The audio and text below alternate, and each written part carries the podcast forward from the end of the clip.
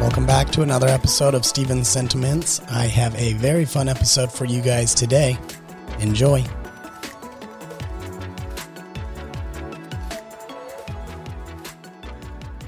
I am joined by one of my favorite people, uh, my uncle York. I gave him a shout out in episode, uh, when Mason's episode, which I believe was episode three, because he's the second oldest, like I am, and the second oldest are always the coolest in the family.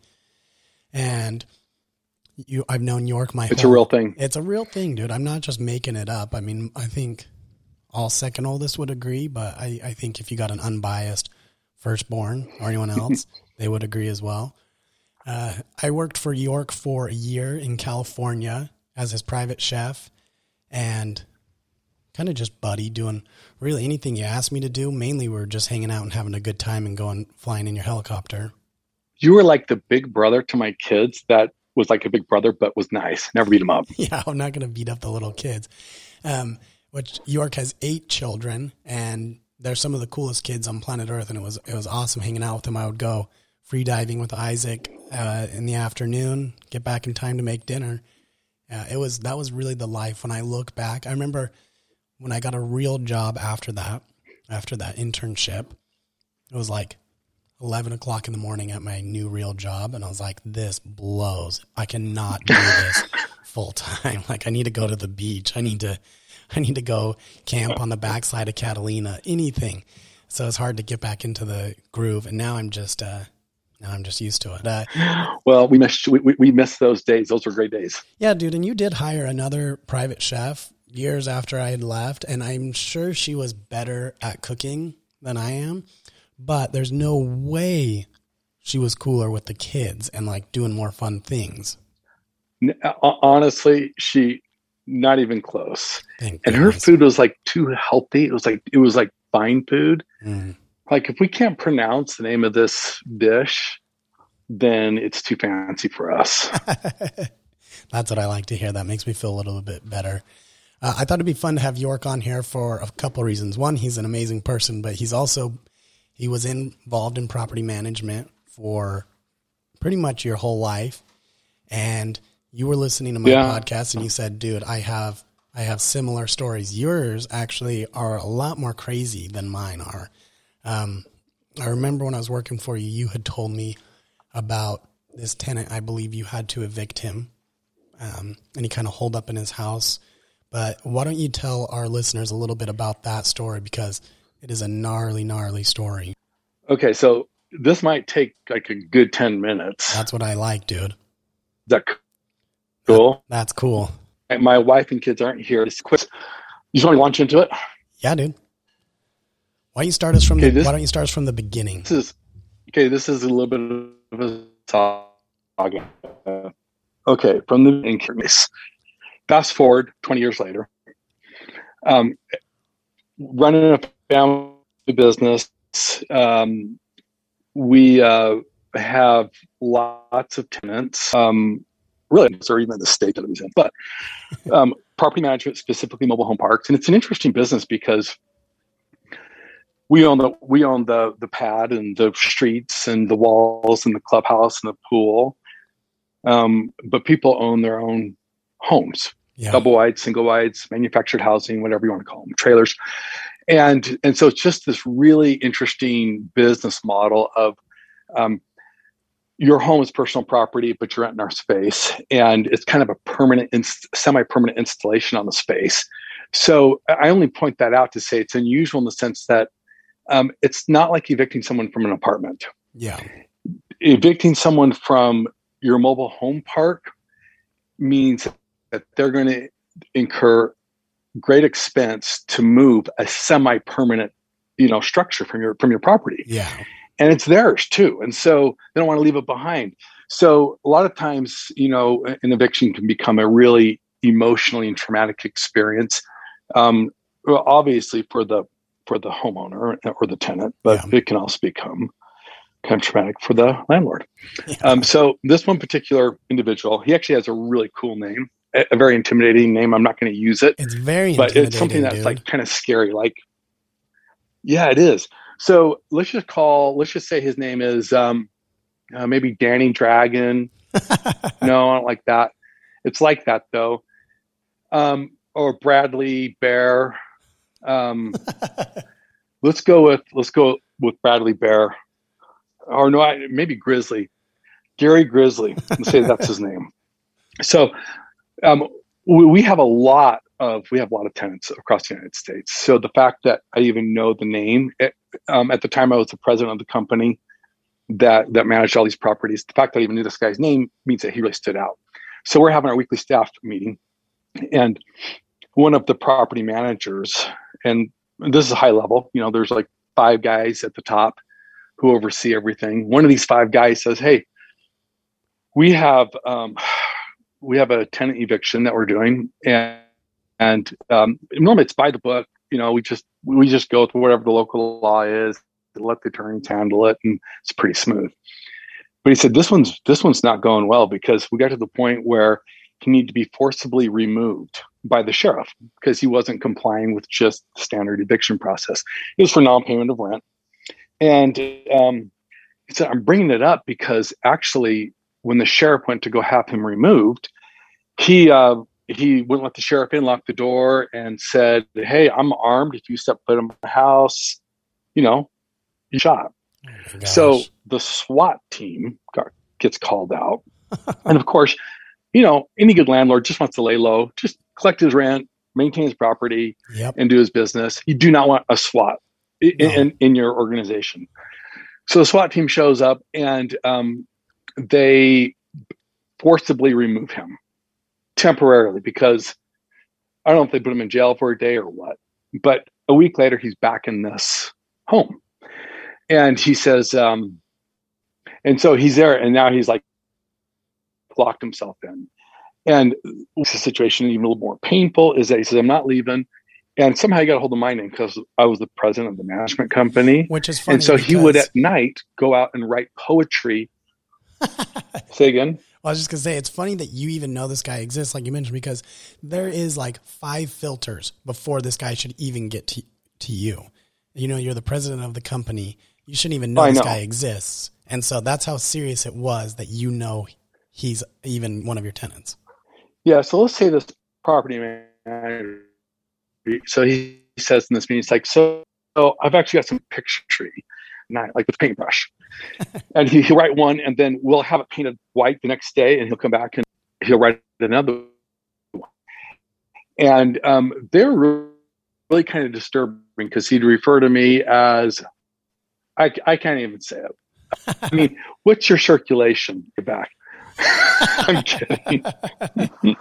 anyway, he would write this poetry about your Gallon, basically, and um, he, it, it was very unflattering what he would write. So anyhow, he says, "This is a problem. He could be a danger. We think he's gone. Um, you know, he went and trashed his home, filled with a bunch of dead fish." Oh you know, gosh. comes back once in a while to write this poetry, but we should we should just be aware that this guy could be a threat. and I kind of said, "Oh my gosh, this is kind of a problem." And our office manager, this woman who'd been with the working for the family for her whole life, she was probably around sixty at the time. She says, um, "Should you know the only the only defense we have in this office is, or I mean, should we know this guy's name, what he looks like? Should we be aware? Should we start locking our door?" And I said, "Actually." that's a good point. Let's talk about that. And I said, look, if this really happens, and they say, hey, I want to meet with the property manager or I want, I want to meet with York. If this guy comes in, say, be nice. Say, okay, have a seat. Um, he's in a meeting right now, but let me see if I can get him out of the meeting. Say, come back to my office. We'll call the cops. Say, we have an emergency. Come get this guy. And then you'll come back up front and say, hey, he'd be happy to meet with you. Yeah, he's just stepping out of the meeting. Give him five minutes and he'll be here. Hopefully the cops are there, right? So this is our plan. Okay, so fast forward two or three months, haven't heard anything about this guy, and um, and I only tell this part because it's uh, it's like self defamation to even bring it up, um, but it kind of plays into the end of the story. Yeah. So we think it's really funny on April Fools to get one of our buddies to pretend he's this Gary Grizzly yeah. or Bradley Bear, whatever it is, and who, by the way, I should say, he was in Vietnam. He was captured and held in a tiger cage, which is one of these bamboo cages that are like aren't tall enough for you to stand up in or long enough for you to lay down in. Oh my god! And apparently, he was in this cage for like four years. So this guy, even if he started out as a perfectly good human being, he was kind of damaged Oh yeah. mentally and psychologically from that. And to make things worse, he was very large and um, and he was a sniper. That was his trade in the military. He was a sniper. Oh my So- gosh. We get our buddy to to come in and pretend that he's this uh, Gary Grizzly, and it, it backfired on us because Oh these. I. I think one of the ladies wanted to quit or did quit because they were so frightened. yeah, I, and of course- I, I'm on her side, by the way. I know, me too. Office manager even kind of comes back when he comes in. She says, "He's here, he's here," and um, I'm just going to stop right there. It was uh, it was a prank, office prank that was unprofessional. It went bad, and a lot of people are unhappy. Oh, I would have blacked But- out. I would have blacked out from fear. No joke.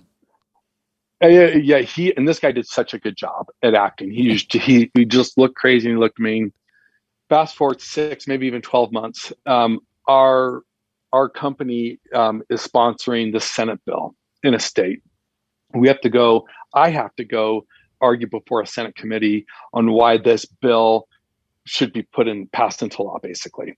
And it was it, it basically streamlined the process of doing evictions Mhm. and um, there was uh, i had a lot of opposition in this especially from retired 55 and older communities so i go up to capitol hill um, to meet before the senate committee and um, it's just myself i'm in my mid 30s probably and um, our, our attorney who helped write the bill who's about the same age.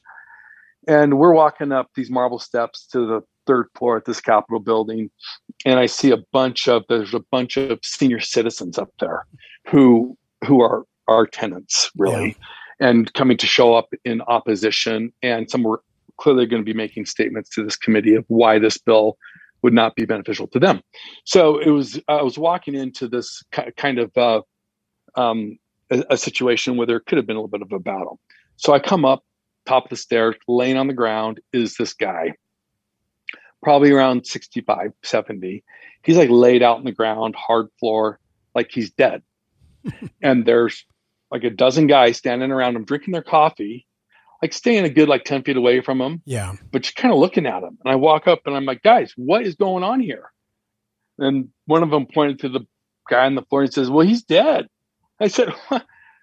how do you know we'll look at him i said well how long has he been like that uh 30 seconds maybe a minute i said has someone called 911 or something no I said, well, someone take the initiative, call 911, someone go downstairs, there's some police officers down there, say, we have a dead guy up here. And then myself and my attorney, we go down to examine this guy and see if we can do some CPR. I mean, you know, I've taken CPR classes before. Yeah. And um, this is a little, this is a little um, piece of information that most people don't know when they take a CPR course. I've learned it since. Apparently, when an adult has a heart attack, it's usually um, um, they usually will throw up, like vomit on themselves. Mm. So this guy had had a heart attack, and he had thrown up all over. He was overweight. He had about ten days of growth, you know, on his facial hair, and it was this, this yellow slimy bile all over his face oh from him throwing up. gosh. He's laying on his back, his mouth's open, um, coffee spilled by him. And I'm trying to, this is not my greatest hero moment because I was just so unprepared for this. I was thinking about what, was, what I was going to say to a committee of senators, not doing CPR on my enemy. Yeah, with throw up all So- over him. I, I I went to feel for his pulse on his neck. Um, and by the way, that's kind of hard to do. I think you have to like be a nurse or a doctor to really do that. But I was hesitant because I mean I had to like touch his throw up on his neck. Yeah. Kind of wiped it off a little bit with his own collar, and I go to feel for a pulse. I can't feel anything. I'm like, ugh. I went to smell my fingers, like, oh. um, so I went for his wrist to feel his wrist to see if I could feel a pulse there. I couldn't feel anything, and he was overweight too. I just, anyhow, poor guy's laying there, and um, I say to the attorney, I said, I I can't tell if he's breathing or not. I put my ear down next to his lips to see if I could hear anything. I did hear some like groans, which I've learned since is like just they're like I think they call them death gasps because Mhm. it's just your lungs, just you know, just the air going out of them. Oh. And then I'm like, I don't know, dude. I think we should be doing CPR, but we were both avoiding it because it was a really gross situation. and um, sorry, this has nothing. Well, this does come back around to Gary Grizzly, and um, I don't know why I'm using that name. Gary's my brother, um, your dad. He's kind of But, uh, grizzly. All of a sudden, his color changes, like in a snap. Like he went like blue.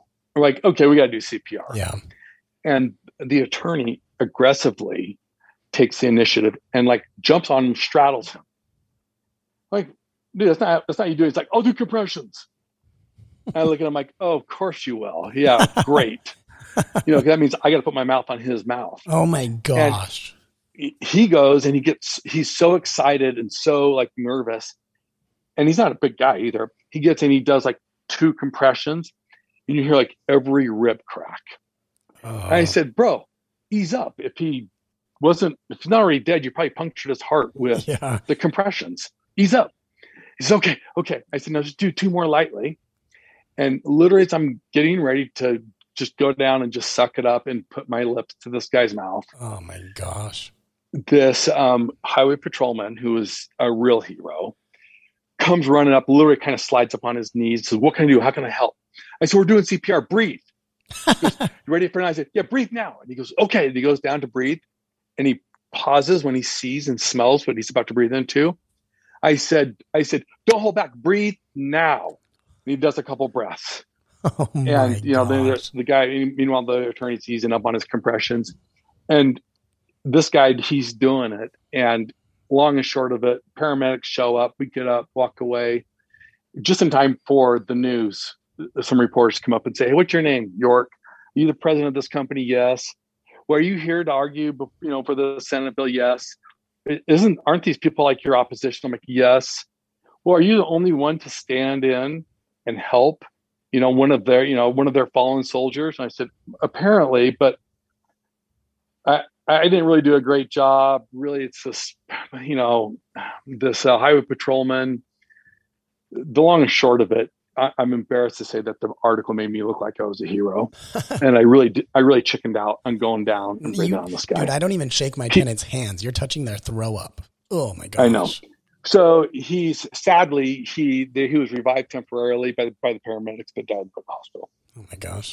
we go in, argue for the Senate bill, and we actually end up negotiating with with another attorney that they would pass the bill, or it, they they at least I don't know the whole process, but it would pass committee, which means it would probably pass Mhm.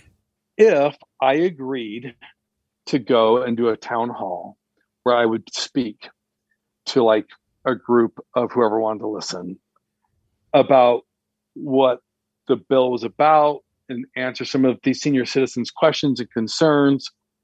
And I said, okay, yeah, I'll do that if we can get the bill passed. Well, two weeks later, it was published in the paper, my name, that I would be at this place. It was like a place like, it was like bigger than, it was huge Yeah. indoor place. There was probably five or 600 people there, mostly senior citizens Holy cow. and I was just I was I was ambushed there. They they obviously had people planned they're just asking me all the hard questions, and I, I was there, and the the, uh, the VPs from and other executives from the company were there, kind of in support, but I was the only spokesperson, so I'm answering a bunch of hard questions. I remember though I said I have time for one more question after an hour basically being booed Yeah. up on stage. Um, and this guy says, Case, I have one more question. Will you or will you not raise our rent like you do every year in this coming May? I think it was in the state. And it was really tempting for me to say, Well, we'll we'll, we'll consider we'll, we'll we'll take a look at it. And it was just the room was just dead quiet. And I said, You can 100% plan on it, guaranteed there will be a rent increase next May. and I was waiting for like things to be thrown at me or booed, Yeah. but everyone was quiet. It's like, okay, he we know where he stands. It was quiet. Meeting was over. I said, we will be staying. I said, I've got my guys. They're around here. They're in the suits. If you want to get in lines and ask some specific questions that or concerns that you have that really are specific to yourselves, then we're going to stick around for 30 or 40 minutes. So we were all in lines, and there was a big line in front of me, probably 50 people. Yeah. And a lot of them were really nice people with real concerns. Hey, I'm on fixed income. What do I do? If you raise the rent and or my neighbor, you know, their dog won't stop barking. How do I handle this? So Yeah. those kind of questions. hmm So most of them were nice older ladies, honestly. Yeah. The back of my line, there was this guy, and he was I, I'd never seen him. He was big though. He reminded me of I think his name was Jason Buck, who's a football player at BYU. Okay. He was just the fact that I even know the name of a sports figure. I know. It's it's impressive. Way impressive. This guy was like six seven and big and kind of intimidating. Uh, and but you know, well dressed, kind of a handsome guy with a beard, and um, he was he was so patient. And in fact, a couple other people came to get in line behind him. He said, "No, no, you go ahead." I'm like, "Oh, this guy's just probably coming." He has some questions about his mom who lives in one of our properties. Yeah. So everyone's almost gone out of this whole huge auditorium. My guys are just milling around. They they stopped answering questions 20 minutes before. This guy comes up and he says to me, I'm gonna, I'm gonna tell you what he really said. It's a little bit graphic. Yeah. No, so forgive me, dear audience, but this was said to me. He comes up to me and I said, Hey, thank you for being so patient um, and waiting, you know, till the end. He says, That's fine. Then he comes up, he gets in my like gets in my personal space, and he's six inches taller than me. And he says, Do you know who I am? I said, No, I don't. And and he says, Well, my name is, he says his name. Let's just say it's Gary Grizzly. He says, Do you know me now? And I wanted to say, Well, yeah, you were like kind of a famous poet. You'd write poetry about me on the side of your coach. Of course I know you. I said, Yeah, actually I do. I said, Now that I, know, I hear your name, I know who you are. How could I help you? And he says, Well, you can help me by just listening to me. And he gets in my face and he says, I'm going to take from you what you took from me. I know where your kids go to school. I know where you live. I think you know that I'm a trained sniper. And he says, and I'm not going to stop until I have your balls on a stake. oh my gosh. And I was kind of speechless. But I do know that we had like four or five plainclothed cops there, which I insisted on. hmm And I said, Hey guys, can I get a police officer over here? And I said, Bro, are you really like threatening my family right now? I said that first. And he says, Oh, you heard me. I said, Hey, we need a police officer over here. And literally, this guy is just gone. Goes out the side door and he's gone. Oh. Oh my police gosh. officers come over like in suits, and a couple of my guys come over. And they say, Hey, what's going on? What was that guy? T- what, what was he doing? I tell my guys, I'm like, This is that guy. and they're like, no, You're kidding me. I said, No, it's the guy. And then after a couple minutes of them asking me, I said, Okay, it's a joke, right? This is payback for me doing the Yeah. prank at the office. He's an actor, right? I no, he's not an actor. This is the real deal. I said, He's like gonna like, you know, have my privates put on a stake and he knows where everyone lives and Which isn't he's as, a- as fun he's as a sniper. sounds. I said, I'm kind of freaking out here a little bit. And they said, we, uh, one of my main guys says, we got to call the cops. I mean, you got to report this. I said, Yeah. no, you know what? Uh, the guy saw my name in the paper. He, he knows, you know, really ultimately I was responsible for his eviction. He said his piece. He just wanted to intimidate me. I mean, let's just let it go. Oh my They, they said you should really report this. I'm not going to report it. We drive home. The next morning, I'm at a funeral. Sad, sad story. One of the one of the um, young men in um, our ward, our church congregation, had had died in a car crash. Mhm. So it was really sad. I'm at this funeral and I'm thinking about death, right? Because I'm at a funeral. Yeah. It's bugging me. So I finally walk out of the funeral. I go outside and I call up the county sheriff's department and I said, um, Hey, this happened to me. I'd like to file a police report. This happened to me last night. I'm going to make a big deal out of it, but maybe it should be on the record.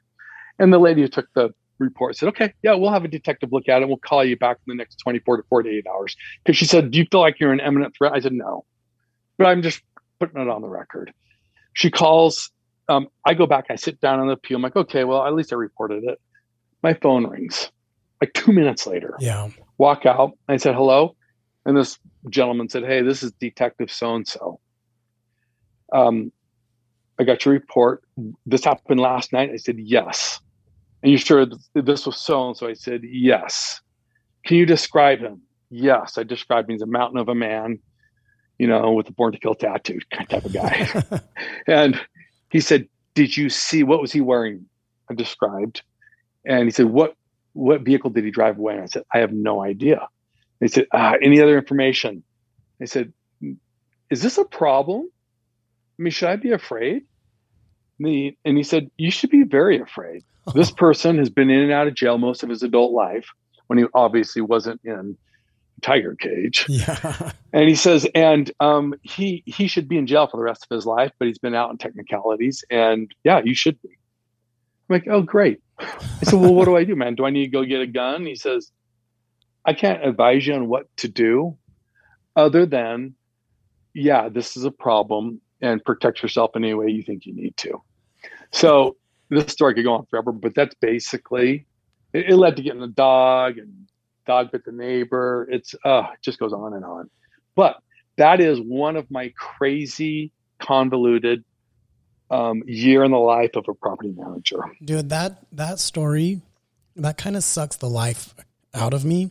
And it happened to you, and you're still so full of life. Literally, if that happened to me, I, I probably, I probably you curl up and die. I literally would have fainted on the spot if that dude said like, "I know where you live." As soon as he said that, I'd be like, "Hey, say no more." I, am about to have a heart attack anyway. And uh, you you put it nicely when you say he's painting poetry on the side of his manufactured home. He's writing to those listeners who don't understand. He spray painted "Murder York." That's called premeditation. And, yeah. And then he goes to you and tells you it to your face. He's going to kill you and your kids. I wouldn't. I wouldn't have been able to sleep for until that dude was in jail. And even then, I would have been. Yeah, afraid. well, you know what? Time heals. He didn't shoot me. I think I was right. He just saw my name in the paper, said, "I'm gonna go rattle his cage," and, and it did a little bit. But um, yeah, it's look, it's a it's an interesting business where you um, are involved in other people's lives on on such a fundamental need, mm-hmm. their housing, and and it's like you know it's like a mama bear you mess with her kid you know you know you can have the most docile woman. Yeah. You know turn into a mother bear on you. Yeah. And same thing you know when you're dealing with someone's with their roof over their head their home it gets really sensitive it gets really personal real quick.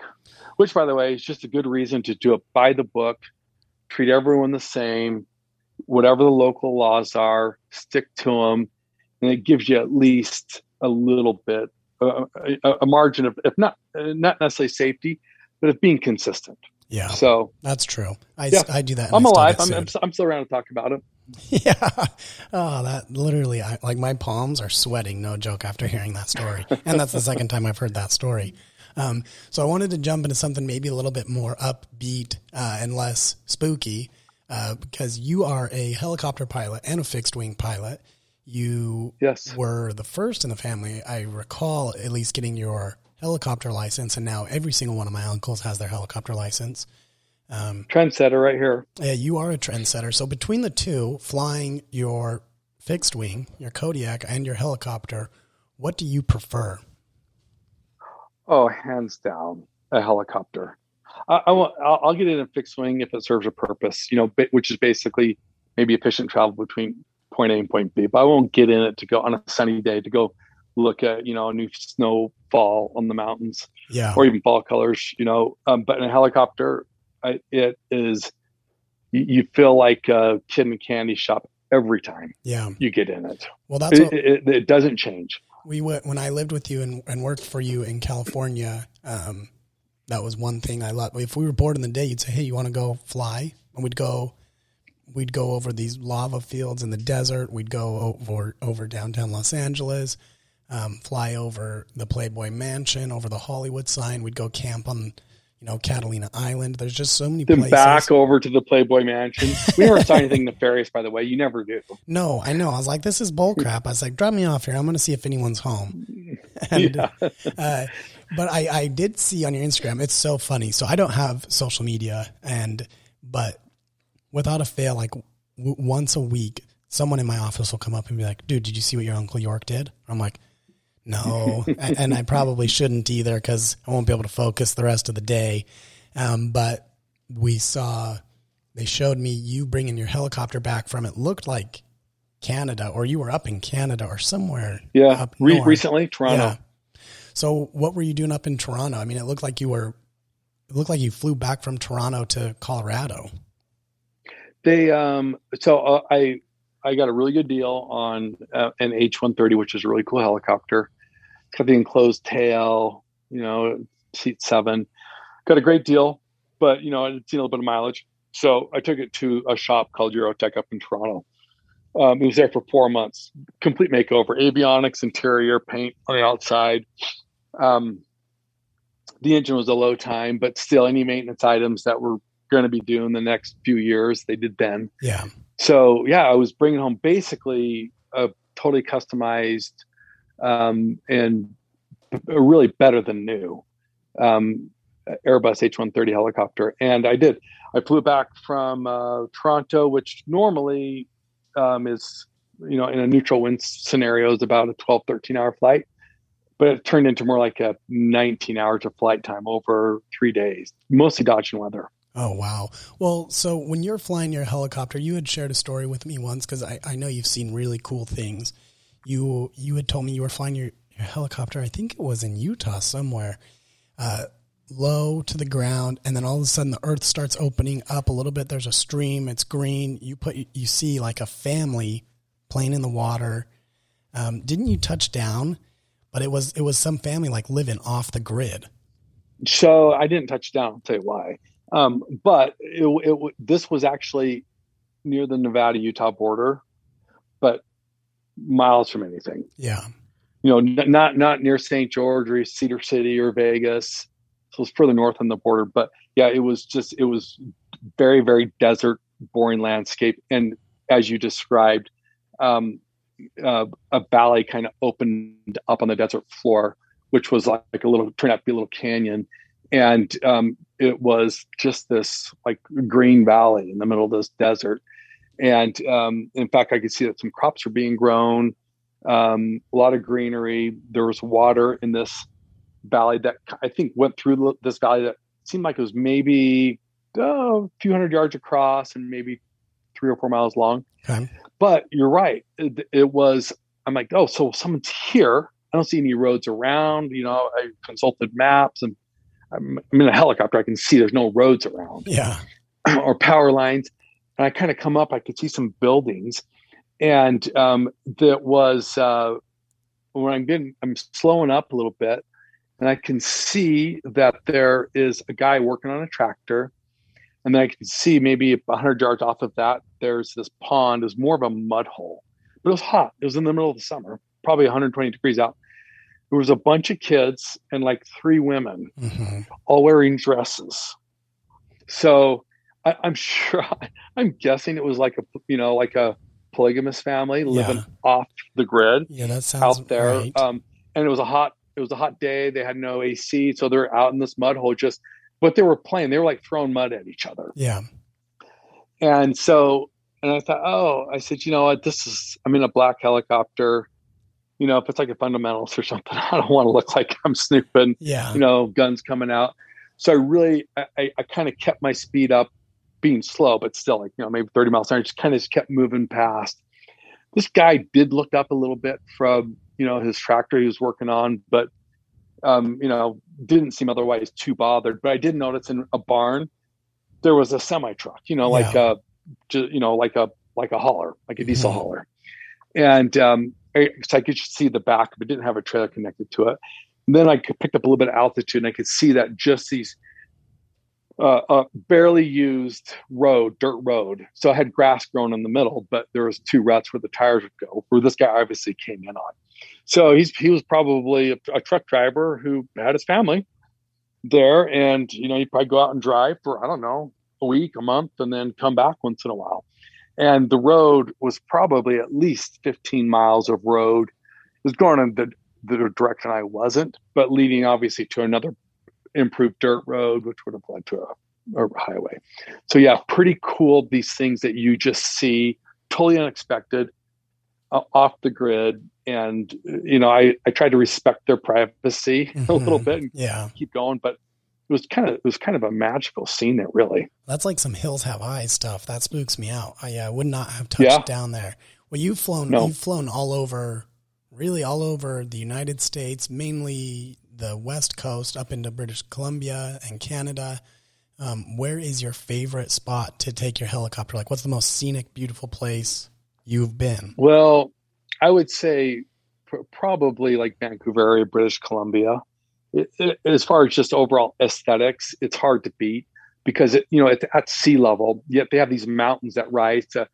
I think they rise up to nine, ten, maybe twelve thousand feet. But unlike oh. in Utah, where the valley's at five thousand feet, yeah, you don't have that same prominence. The mountains that go up to like 10, 11,000 feet. Yeah, but there you have this prominence because it goes from sea level all the way up, and they've got glaciers there you know, that stick year round because they just get so much snow there, even though it's relatively warm. Yeah. And then you have all these blue mountain lakes. There's a lot of places that you can land. Yeah. There, so you you, I've landed at mountain these blue crystal clear mountain lakes, and by the way, up there you got the the hills and the mountains are forested all the way down to the ocean. Yeah. Um. So nobody. I'm sure no one else has been. Nobody because yeah, you can't get to unless you have a helicopter. Yeah. Wow, that's awesome.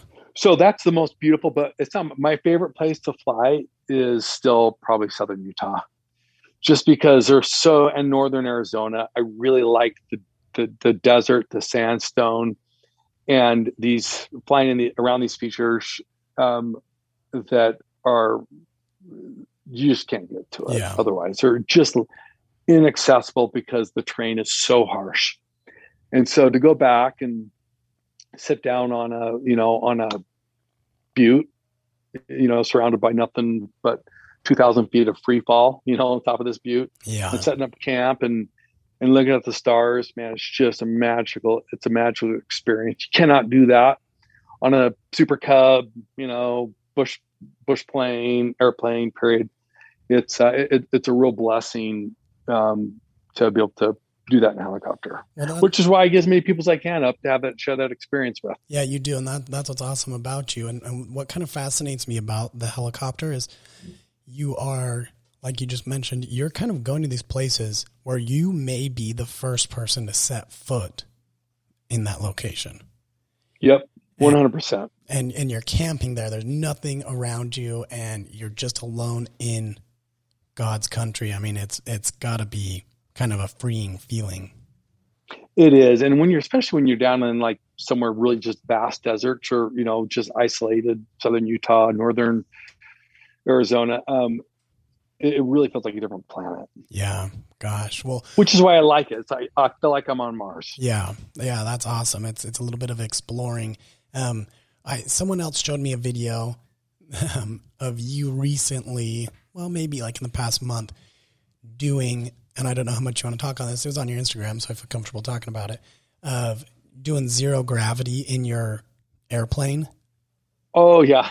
so you had taken you yeah. have you have I just want to paint the picture for the audience who don't know this. You have this Kodiak airplane, which is pretty much like a sprinter van with wings. And yeah. you had taken all the or not all, but a few of the seats out. And yep. and Matt, your boy, was in the back as you are presumably nose diving because all of a sudden he just starts floating up as if he's in zero G. Yeah. Right. Um, yeah. D- did you pass out doing this? Um, yeah, you know what? I, I in, in poor taste, I thought it was clearly a joke. Well, so yes, I was doing that. My son, I had my two sons. He he was only one in that frame of him going weightless. You do, you climb and then you dive and you get about good 10 seconds of weightlessness. It was myself and a buddy who was up there. We're like filming it and it shows, you know, because then you pull a lot of G's pulling out of it. Yeah. It shows me like like both of us kind of passing out. It was a joke. bad joke. well, I, you know, because it shows us, and then all of a sudden, you know, it shows me kind of coming to and you know and flying the airplane, and uh, no, like I said, bad joke. But I did get a number of DMs saying, "Did you just pass out? How can this be a good idea?" I'm like, well, it is legal what I was doing, and no, I didn't pass out wasn't even close to, but it was stupid to pretend. That. Well, was. someone was telling so, me about someone was telling me about. It. I'm like, New York is like the most cautious, like thought out flyer. He's not someone who's going to yeah. be pushing it to the point where he's going to pass out and risk his life, let alone his kids' lives in the back. But that's always something I want to do. Next time I'm near your plane, let's go. Well, you you you know a guy who's willing to pop the seats out and yeah. go weightless. Yeah, so let's, let's go nosedive. Sure. um, well, to wrap this up, there was there was one story which I remember as a kid, but it it kind of hmm, it stuck in my mind because you're blessed to still be here. And this was when you were newly wed. So you would have been early 20s at this point and you you fell from a cliff. I don't know the height. We'll hear that in your story. But why don't you tell our listeners about it cuz this is such a spooky life, you know, almost ending story. Bro, you want to wrap up with this story? This could be like a 2-hour story. Let me try to do it in 3 minutes. um, I had actually invented this really cool stunt. Um, it's called toying. It was actually before I was a missionary, so I was like 17. Yeah. I say I, my brothers and I. So your dad.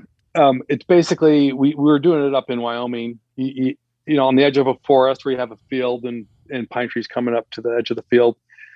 We took a 200 foot static rope, climbed up a pine tree mm, to about 100 feet, threw the rope off. So one end's tied to the top of the pine tree, that leaves another 100 feet at the bottom. Yeah. So you back a four wheeler up to the base of the tree, hook the other end of the rope up to the four wheeler. And so, and then you take a person, let's say myself, they grab the rope that's coming down from the top of the tree and hook into it with a harness. So at your feet, there's coiled up a hundred feet of the excess rope. Yeah. At your feet. And the other end of that rope is tied to the four wheeler. And you say, hit it and your brother Gary, in this case, he starts going through all the gears on this floor. They're going as fast as he can in a, in 100 feet. And this rope's uncoiling. And of course, when the rope is all the way out, what happens is it pulls this rope taut at a 45 degree angle, right? so it pulls you, who's standing at the bottom, hooked in with the harness, pulls you up to, I don't know, if you had a mathematician, they could tell exactly how high, but up around 50 feet, maybe, maybe a little bit more but because the tree bends, um, you know, so once the foiler gets to the end of the rope and it's stretched taut, he holds on the brakes, and this tree is bending, and it, you're like going back and forth like a rubber band, like you're on a rubber band. Oh my god! Hence we call it twang, like you know, like guitar string, and it's a lot of fun. Um, and of course, trees would never break, right? Mm-hmm. That wouldn't happen. I mean, no. walk through any forest, half the trees are down. so dumb we did it and for the most part got away with it. My, you know, and we, we survived it. And my dad said, don't ever, ever do that again. And so fast forward three years after my mission, Gary calls me up and said, Hey, let's go do twang up Rock Canyon.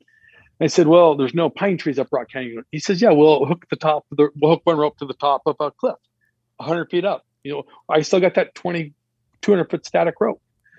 I said, Well, we don't do you have a four wheeler? And he says, No, but I got my truck. We'll hook the other end of my truck.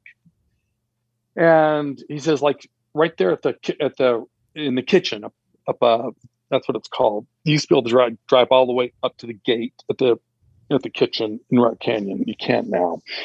So he says, You'll stand in the dry riverbed below. We'll hook the rope up 100 feet above. We'll climb up above and hook it up, and we'll do it. It'll be fun. So to not drag this out too much, um, I did it a couple times. Mary, Er, it was Gary's truck was an Amigo. It was a short-lived model. I don't even know who made it. Mazda, maybe. I don't even. I don't even know. heard of it.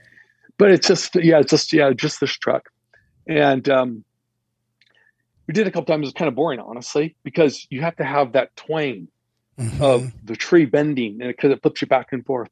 So I did it once, did it twice, and I said, "Hey, I'm going to climb up the cliff like 15 feet and I'm going to time it. And when the rope's coming out, I'm going to jump. So at least, you know, it'll like it'll arrest my fall before I hit the ground if I time it right, and then it'll fling me up, and maybe it'll be more fun. Yeah, if you Did time that once, and I said, oh, "Okay, that was cool." Um, I go to do it a second time. I was going to climb up higher, and my wife, by the way, who who is not afraid for her husband's life, I'll call her like on day five of a shoot, helicopter shoot. Like, you know, I'm up in Canada. It's snowing. It's a blizzard. You know, we're we're out in the you know getting fuel from barrels. I'm like calling on a staff and Jen, hey, just letting you know I'm alive. Everything's good. And she's like, oh, okay. Hey, I'm busy right now. I'm cooking dinner. Is everything okay? I'm fine. Just thought you'd want to check in on me. We'll see you when you get back. So she doesn't worry, right? Yeah. But this time, she says, "Hey, York, don't do it." I said, "It'll be fine." Says, "I got a really bad feeling. Don't do it." And I said, "Jen, it's got like an 11,000 pound test on this rope, which, by the way, had been used for these shenanigans for years and it was dirty. Yeah. It was hooked to a truck. And I'm explaining to her all the my engineering, you know, knowledge and how it was going to be fine. And she says, please don't do it. And I said, Gary, hit it. And he hit it. It's uncoiling. So I'm about 25 feet up. I time it right, perfect. I jump, you know, maybe 10 feet from the ground. It snaps me up to about 50 feet, Yeah. 55 feet. And I'm in seated position, like like you're going down a zip line. Yeah. You know, it's a, like at a 45 degree angle. And um, all of a sudden I hear this. Um, it sounded like a cannon went off, this snap. And what it was was the the, the sound of an 11,000 pound test rope snapping on the sharp edge of the cliff near where it was anchored up above. Yeah. And so um, all I remember is thinking, I don't know how I'm going to survive this. You know, you, you chuck big air on some skis, like, okay, this is bad. I'm not going to land right, but I'm going to land. I'm going to yard sail, but I'm going to roll. This is how I'm going to, this is what's going to happen. Yeah. It's going to be okay. And it usually is. This situation where I'm falling and backpedaling, I was thinking to myself, I don't know how I'm going to survive this. By the way, I'd been married about three months. and um, I'm looking down, I'm looking down. First thing they hit, because I'm looking over my left shoulder in this dry riverbed, was my left arm, which um, was all but obliterated. Oh my 10 surgeries over about 10 years, and it's still reasonably functional. The next thing hit was my face because I was looking down, you know, over my shoulder. And then my rest of my body was laid out kind of over this oval rock that was maybe four feet in that, you know, four feet across, Yeah. which really kind of ended up, it was a, good place to land for my back. I did have three compression fractures um, in my spine and other breaks in other places. And um, I, I passed out. I mean, I was like dead But you, but you And- remember impact. on impact. Boom, impact, and like splat, I was there. And my friend Jen, Gary comes running to the edge because I'm down the riverbed. They're they're 20 feet above me. Yeah. And Jen says, Yeah, yeah, you were you look like you were just dead. Splat, not moving. And then we were just all just standing there like in shock. Then all of a sudden I started having a seizure and I was like flipping blood everywhere because my face was just smashed in. Yeah. So long and short of it is, is they come down, they come down to help me, and there's two EMTs who happen to be rock climbing, who five minutes before said that guy's going to have an accident. Let's go down and let's go get. They went and got their pack because they knew they were going to have to Yeah. save me. Cell phones had just come out. One guy saw me doing it. Same things. This guy's an idiot. He he. As soon as it happened, he called nine one one. So there's an ambulance up there, literally in less than ten minutes Oh wow. which never happens. Yeah.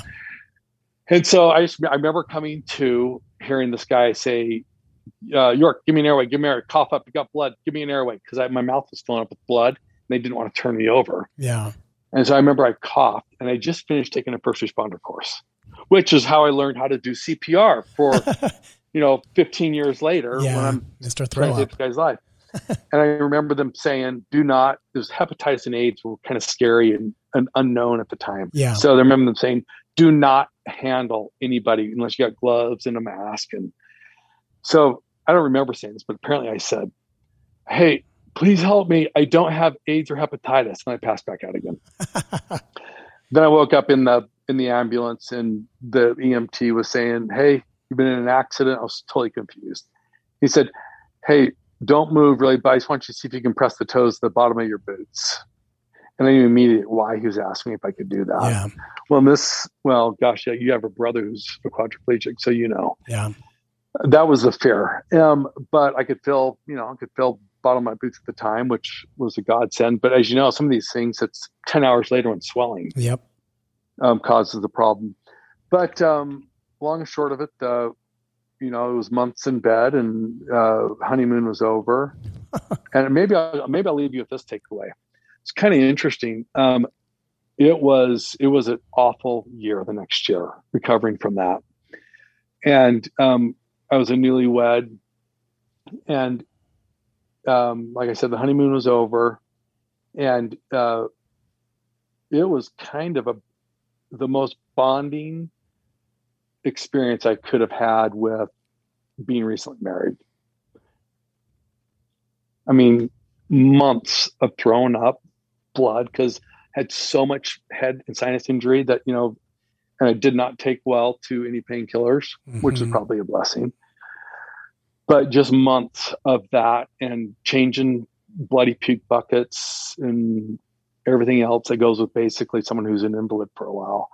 Um, just yeah, it made me love my wife. Well, yeah, you got a very, very good wife because a lot of women in an experience like that could have maybe ran the other way, you know? Oh yeah, she she was a total rock star. N- never once a complaint, and um, yeah. So it, for, for me, you know, the the scales were forever out of balance. There's none, you know, nothing I nothing no wrong she could do that, you know, would um, outweigh, you know, just yeah. It was a really bonding experience having her do that, Yeah, take care of me. nursing you back to life. Anyways, yeah, so that was uh, man. Anytime I'd watch a movie or like Mash or something where someone was in the hospital, I would get emotional because Yeah. like the the pain just would remind me of that pain and that misery. So yeah, thanks, Devin, Well, I feel like bringing me back to those hard times. I feel like I can Getting a little relate emotional. because I I've had several dreams where I fall off a cliff. I always wake up right before I hit, but Yeah. uh, you actually fell off a real cliff in real life, and you didn't get to hit. and hit. You didn't get to wake up before you hit. Hey, I bet you here, here's maybe one silver lining in that is you you know your dad and your uncles we we do a lot of stupid things and it really kind of because I mean I'm still walking around with aches and pains from that Yeah, and um, it it kind of humbled me. It was an eye opener that you know you're not immortal, and I think there's a lot of shenanigans that I probably would have done that I was I gained this knowledge and wisdom the hard Yeah. way that I didn't do. So I'm figuring it didn't kill me, but it probably saved me from some future yeah, drastic death doing something stupid. yeah. Because in my eyes, I still see you guys doing crazy stuff where I'm like, yeah, no, I'm not doing that. but that's awesome. Hey, buddy, this was awesome. I, I think I've gone well over my 45 minutes. Um, it, it's an honor to be featured on uh, on Devin's podcast. Yeah, dude, of course. I'm glad. I mean, you you have like so many stories. You've lived such a crazy life. I'm glad that you shared a little bit of, you know, a few of those stories. I know my audience will will love it and and thank you for joining me, York. I appreciate it. Okay, buddy, you just owe me like um, a home cooked meal because I know you can do it. You That's so did it for true. I know. I haven't actually cooked one meal, no joke, since I stopped working for you. Oh well, she gets back in the game. So six Move back, years. move to Colorado. Seriously. Okay, York, I appreciate it, dude. All right, buddy, signing out. Thanks. Okay, see you, York. Thank you guys so much for listening. I hope you enjoyed this episode as much as I did. I appreciate York for getting on and doing this episode with me. Stay tuned next week. We got more fun stuff coming your way. Thanks, you guys.